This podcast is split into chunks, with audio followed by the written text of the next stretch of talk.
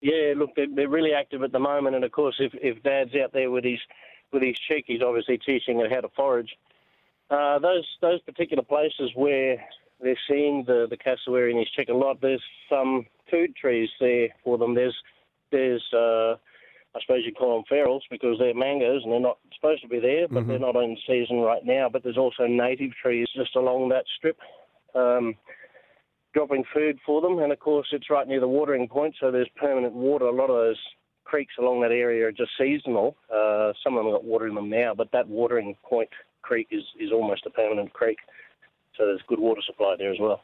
So uh, people using the Kuranda Range should uh, be aware that uh, they're very active and uh, we should slow right down. Uh, and if they happen to see a cassowary on the road, should they just wait and Yeah, just let it yeah, go? Look, yeah?